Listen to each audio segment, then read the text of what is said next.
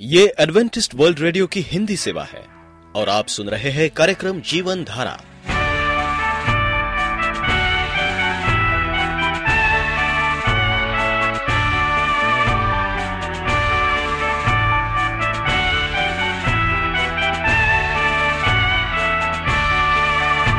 कार्यक्रम जीवन धारा सुनने वालों को मैं स्मिता और मैं अमित हमारा प्यार भरा नमस्कार। एडवेंटिस्ट वर्ल्ड रेडियो की हिंदी सेवा में हम आपका स्वागत करते हैं। श्रोताओं, आइए, आज प्रसारित होने वाले कार्यक्रमों की जानकारी दे दें। आज होगी पहले स्वास्थ्य चर्चा, इसके बाद एक गीत होगा और फिर कार्यक्रम के अंत में पवित्र बाइबल का संदेश। तो चलिए, स्वास्थ्य चर्चा सुनने से पहले सुनते हैं ये गीत।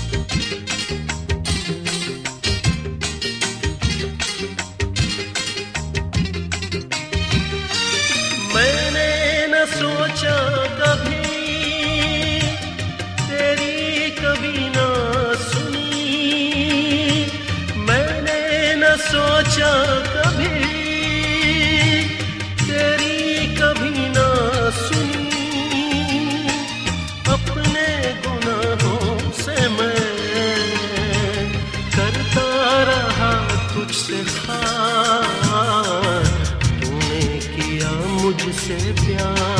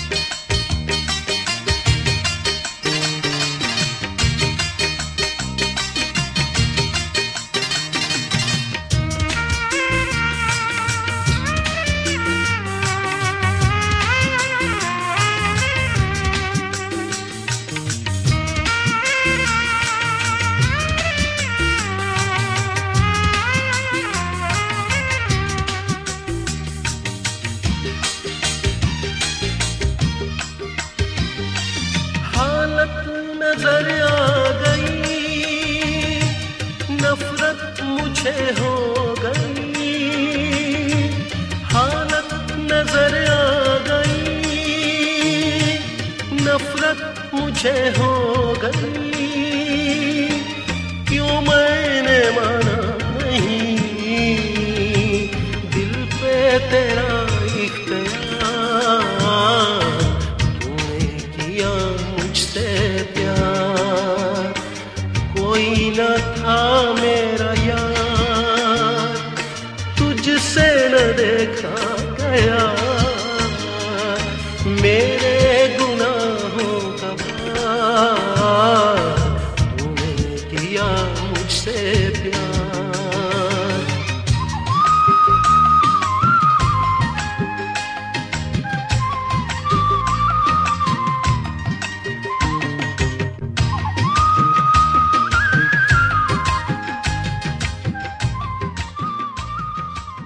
एडवेंटिस्ट वर्ल्ड रेडियो का जीवन धारा कार्यक्रम सुन रहे हैं। यदि आप पत्राचार द्वारा यीशु के जीवन और उनकी शिक्षाओं पर या फिर स्वास्थ्य विषय पर अध्ययन करना चाहते हैं तो आप हमें इस पते पर लिख सकते हैं। हमारा पता है वॉइस ऑफ़ प्रोफेसी ग्यारह हेली रोड नई दिल्ली एक एक शून्य शून्य शून्य एक इंडिया। घर में खुशियाँ।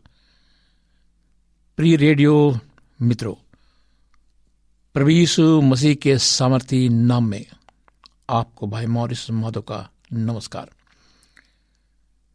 मित्रों, घर में खुशियाँ। हमारा परिवार, हमारा समाज, मानव जाति, ये सब जो है घर के अंदर है। घर एक बड़ा ही ऐसा जगह है जहाँ हम परिवार के साथ रहते हैं, या तो परिवार टूट जाए, या तो परिवार बच जाए। और आज शैतान जो है हर एक परिवार को तोड़ना चाहता है। वो नहीं चाहता है कि कोई परिवार खुशी रहे और आशीषित रहे। एक परिवार में पति पत्नी बहुत दृढ़ा करते थे। एक दिन पति ने लड़ते हुए अपने पत्नी से कहा कि क्या तुम्हें याद है कि शादी के दिन तुमने मुझसे क्या वायदे किए थे? उस दिन तुमने सबके सामने एक कसम खाई थी कि तुम मेरी चिंता करोगे, मुझसे मेरे साथ रहोगे। इस पत्नी ने जवाब दिया कि यह सच है कि मैंने ये कहा था, क्योंकि मैं नहीं चाहते थे कि चर्च में सब लोगों के सामने शादी के पहले दिन से मैं तुमसे लड़ना शुरू कर दूँ। मेरे मित्रों, आज हमारे घर का ये हाल है। हम कलीसिया में, चर्च में शादी के समय ये प्रतिज्ञा लेते हैं। लेकिन क्या ये प्रतिज्ञा हमारे जीवन पर सदा कायम रहती है? आज हम सब इस बात का जीता जागता सबूत है। इस शादी का बंधन एक ऐसा बंधन है जो जो अनदान व्यक्तियों को जीवन भर एक साथ बाँध कर रखता है, ताकि वे मृत्यु तक एक दूसरे से अलग न हो सके। मैं आपको कोई धार्मिक प्रचार नहीं, वैवाहिक रिश्ते पर कुछ ऐसे सिद्धांत बताना चाहता हूँ, जो आपके वैवाहिक जीवन के लिए ज़रूरी है। मैं चाहता हूँ कि आप अपने दांतप्त जीवन में प्यार और समर्पण के साथ अपने नए जीवन की शुरुआत करें। वैवाहिक जीवन इस पृथ्वी पर कुछ खास उद्देश्यों की पूर्ति के लिए बनाया गया है। हम वैवाहिक लोगों को चार प्रमुख संविधाओं में बांट सकते हैं। पहला, ऐसे शादीशुदा लोग जो एक साथ रहते हैं। बहुत से पति पत्नी वैवाहिक होते हैं। परंतु उनके जीवन में निराशा के सिवा और कुछ नहीं होता। आनंद नाम के किसी ऐसे अनुभव को वे नहीं जानते। ऐसा लगता है कि जैसे वे नरकीय जीवन जी रहे हैं। शादी के दूसरे दिन से ही वे लड़ाई, झगड़ के माहौल में एक घुटन भरा जीवन जीते हैं। कैसा कड़वा अनुभव है ये? ऐसा जीवन तो मानो एक धीमी गति से फैलते हुए जहर के समान होता है। जब उनसे पूछा जाता है कि ऐसा जीवन उन्होंने क्यों बनाया तो इसके जवाब में उनके चेहरे मौन ही रहते हैं, क्योंकि इसका उनके पास कोई जवाब नहीं होता। ऐसी परिस्थितियाँ जीवन की कठिन राहों को जन्म देती है। कुछ पति पत्नी एक ही घर की छत में रहते हैं। परंतु अंदर ही अंदर वे तलाक जैसी परिस्थितियों से जूझते रहते हैं। उनके बीच एक दूसरे के लिए ना तो कोई प्यार होता है, न ही किसी प्रकार का कोई लगाव। उनके जीवन का हर घूट कड़वाहट से भरा होता है। ऐसा प्रतीत होता है जैसे उन्होंने आपस के प्यार को दफन कर दिया है। ऐसे लोगों के बच्चों का जीवन भी ऐसा ही होता है, क्योंकि उन्हें अपने माता पिता के प्यार की हमेशा ही कमी महसूस होती है। तीसरे समुदाय में आने वाले पति पत्नी वे है, जो अपने वैवाहिक आध्यात्मिक जीवन का भरपूरी हर पल, हर दिन उनके लिए आनंद भरा होता है। उनके जीवन में हमेशा ही दूध मधु की नदियाँ बहती है। ऐसे पति पत्नी अपने जीवन को भरपूरी के साथ जीना चाहते हैं। पर जीवन के अंतिम दिनों में विषम परिस्थितियों के आ जाने से उनके बीच अलगाव पैदा हो जाता है। ऐसे लोगों में इतनी योग्यता नहीं होती कि वे इनका सामना कर सके। चौथे समुदाय में आने वाले लोगों ने हमेशा ही मेरा ध्यान अपनी ओर आकर्षित किया है। इस समुदाय में बहुत कम लोग आते हैं। मैंने देखा कि पति पत्नी 25 साल के बाद भी ऐसा प्यार का अनुभव करते हैं, जैसा कि उनकी युवावस्था में विवाह के समय था। बहुत कम लोग ऐसे होते हैं जो अपने वैवाहिक जीवन में बड़े लंबे समय तक साथ साथ रहते हैं। ऐसे जोड़े प्रभु की ओर से आशीषित पाते हैं। मैं चाहता हूँ कि हर पति पत्नी अपने मनों में ये पक्का निर्णय कर ले कि वे अपने जीवन की अंतिम सांसों तक साथ साथ रहेंगे और समर्पित होकर एक दूसरे से प्यार करेंगे। अगर मनों में दृढ़ संकल्प हो तो हर कोई इस प्रकार के नियमों को, निर्णयों को ले सकता है। आपके जीवन में एक साथ मिलकर काम करने की इच्छा हो, ऐसी मेरी कामना है। आज टूटते हुए परिवारों का सबसे बड़ा कारण मुझे यह लगता है कि उनके बीच वो मिठास नहीं है, जिसकी कल्पना उन्होंने विवाह से पहले की थी। अगर उनके आपस के संबंधों में सुधार आ जाए तो इसमें कोई शक नहीं कि उनके बीच प्यार पड़ेगा। ये सुधार कैसे आए? आज देखा गया है कि पति पत्नी अपने संबंधों को सुधारने के लिए कोई खास प्रयास नहीं करते। वे किसी तीसरे व्यक्ति का सहारा मांगते हैं, जो उनके बीच सुलह करा दे वे आपस में बैठकर इसे क्यों नहीं सुधारना चाहते? दूसरों के भरे से रहकर आप कभी भी अपनी समस्या का समाधान नहीं कर पा सकते। पति पत्नी जो साथ साथ उठते बैठते हैं खाते पीते हैं, सोते हैं। ये आपके जीवन में क्या गया एक निवेश है। कोई सजा नहीं।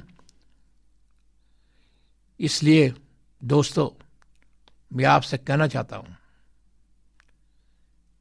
विवाह एक सुंदर बंधन है, जो परमेश्वर की ओर से है। परमेश्वर ने विवाह को आशीषित किया। वे लोग जिनका कभी, जिनका अभी अभी विवाह हुआ है, अपने जीवन की शुरुआती पाँच साल तक वैवाहिक जीवन पर कम से कम पाँच किताबें पढ़ें।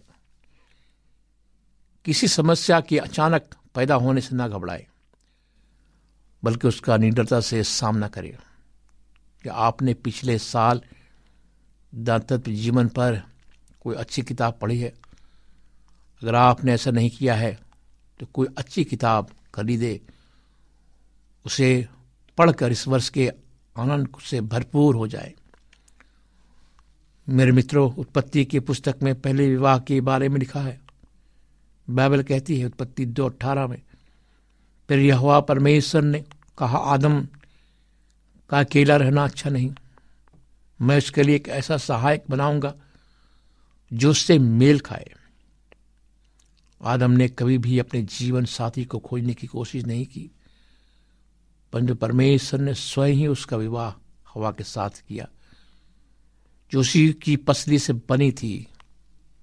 आज हर कोई अपने जीवन साथी की खोज में भटक रहा है। माता, पिता, बच्चों के लिए मारे मारे फिर रहे हैं। किंतु किसी को भी परमेश्वर की सलाह की आवश्यकता नहीं है। आज हम वैवाहिक जीवन के ज़रूरत तत्वों को भूल चुके हैं। इसलिए उनमें बिखराव की स्थिति पैदा हो गई है। बाइबल के अनुसार विवाह का उद्देश्य यह है कि एक पिता को अपने कर्तव्य को समझते हुए उसे निभाना चाहिए। उसकी पत्नी को भी उसके कार्यों में उसका हाथ बटाना चाहिए। ये काम बहुत ज़िम्मेदारी का है। अपने बच्चों के भविष्य से, मेरे दोस्तों, खिलवाड़ ना करें। भारतीय गाँव में आज भी जब दुल्हा घोड़ों पर चढ़कर दुल्हन के घर आता है। लोग खुशियाँ मनाते हैं। नाच गाना होता है। कभी कभी खुशी प्रकट करने के लिए पटाखे आदि भी फोड़ते हैं। कभी कभी किसी से बिछड़ने का दुख मन को तोड़ देता है। जब बच्चे दुखी होते हैं तो माँ को दुख होता है।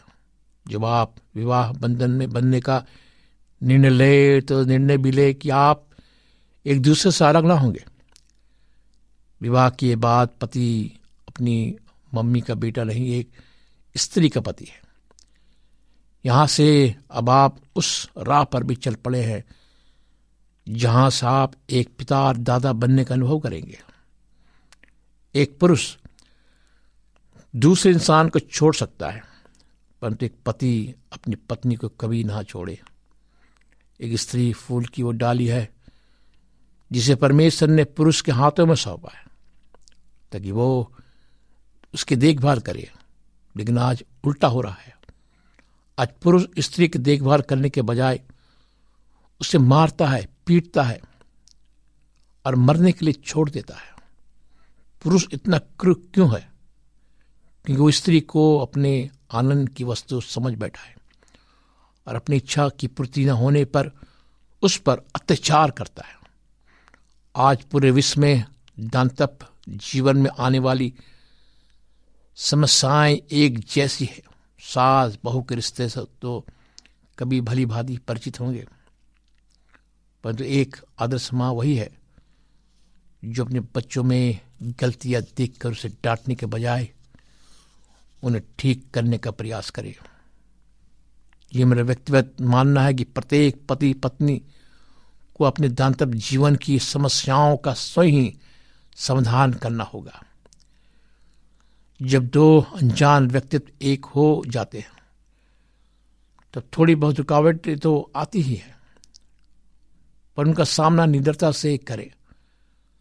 अगर आपने कहीं कोई गलती की है तो उसके लिए क्षमा मांगने में कोई ऐतराज नहीं होनी चाहिए। ये बात पति पत्नी दोनों में लागू होती है। जिस तरह अपने शरीर को स्वस्थ बनाए रखने के लिए प्रतिदिन कम से कम आठ गिलास पानी पीने की आवश्यकता पड़ती है।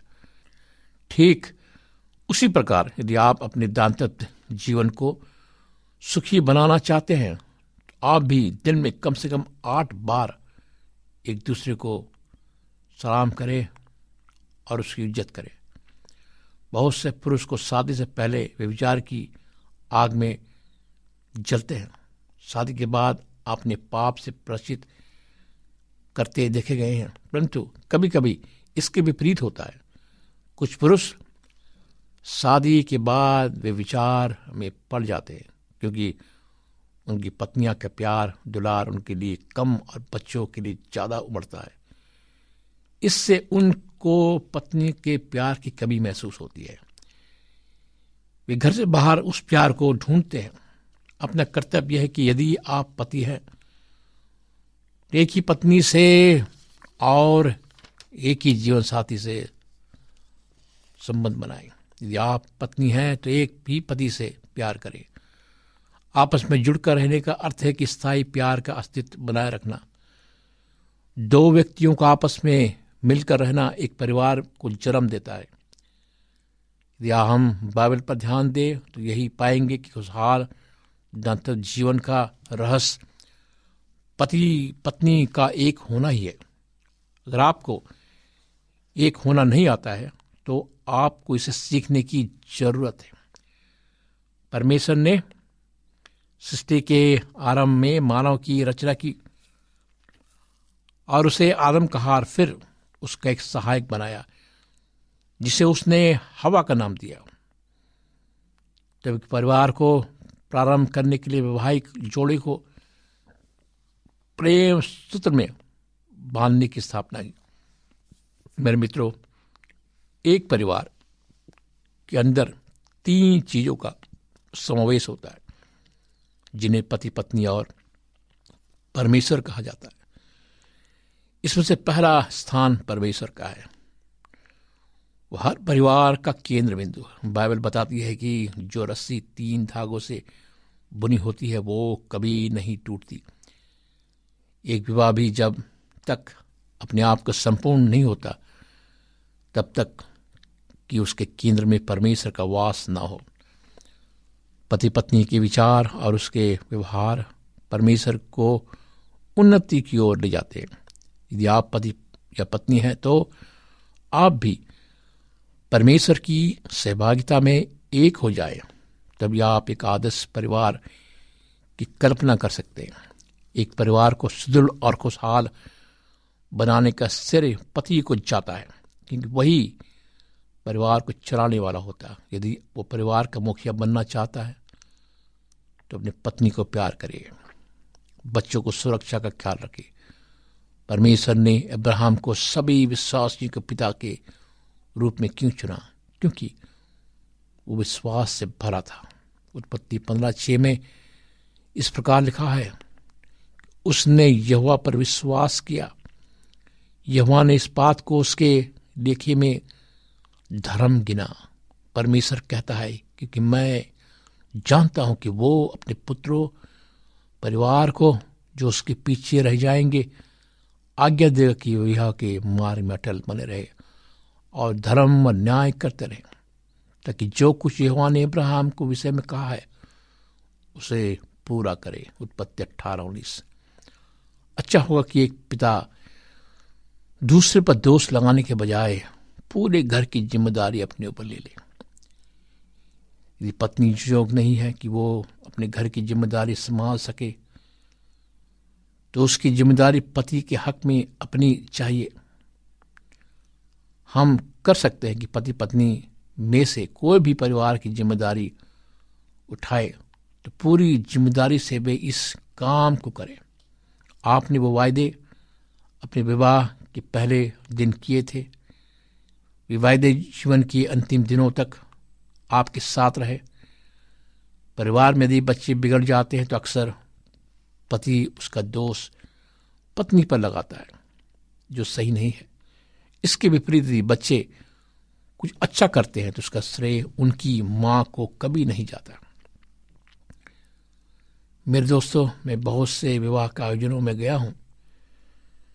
जहाँ बच्चों को रास्ते पर लाने के लिए पत्नी को ये ज़िम्मेदारी सौंपी जाती है।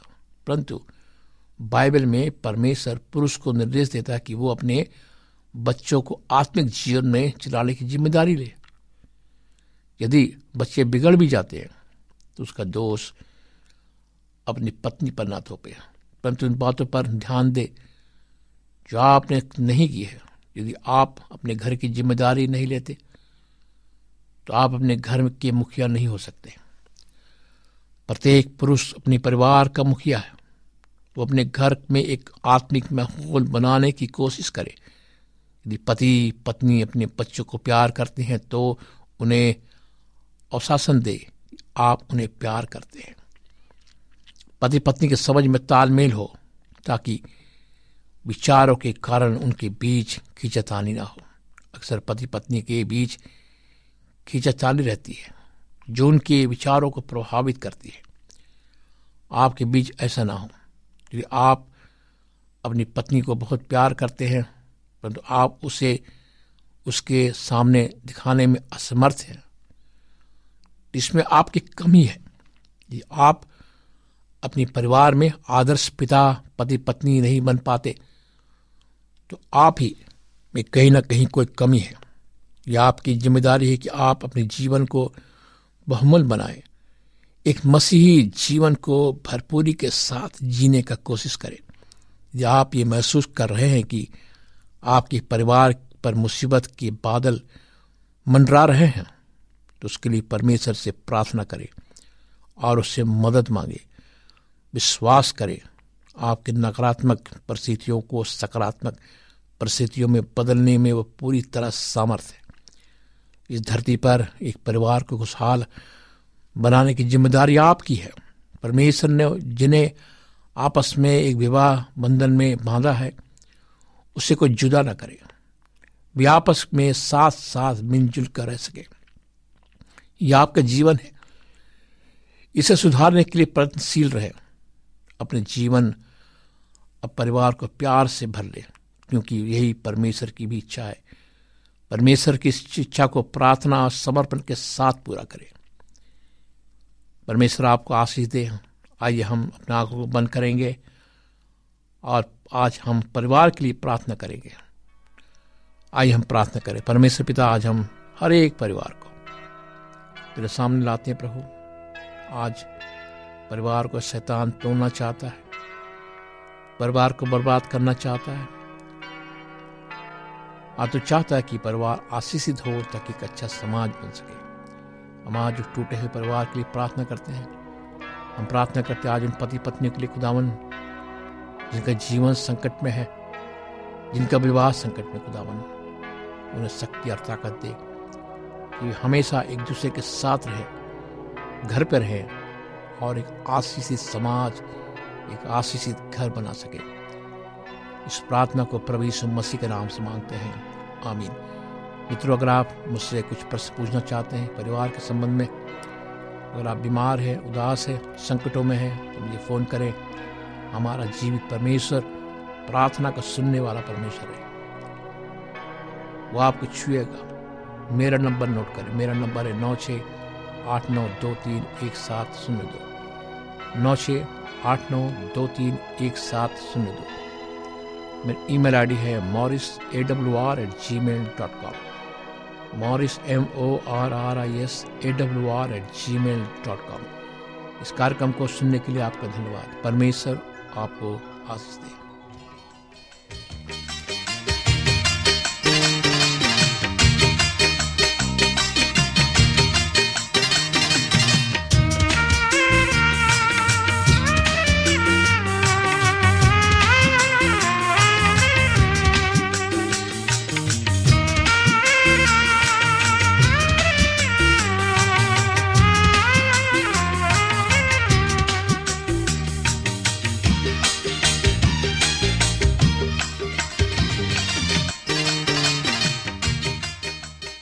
श्रोताओं हम उम्मीद करते हैं कि आपको आज का ये कार्यक्रम पसंद आया होगा। यदि आपका कोई प्रश्न या सुझाव हो तो हमें अवश्य लिखिए। हमें आपके पत्रों का इंतज़ार रहेगा। हमारा पता है। कार्यक्रम Jeevan Dhara Adventist world radio post box सत्रह पुणे चार एक एक शून्य शून्य एक महाराष्ट्र इंडिया। पता एक बार फिर नोट कर ले। कार्यक्रम Jeevan Dhara Adventist world radio. Post box सत्रह पुणे चार एक एक शून्य शून्य एक महाराष्ट्र इंडिया। और अब हमारा समय यहीं पर समाप्त होता है। इसी समय इसी मीटर बैंड पर आपसे फिर भेंट होगी। तब तक के लिए मैं स्मिता और मैं अमित हमें आज्ञा दीजिए। प्रभु आपको आशीष दे।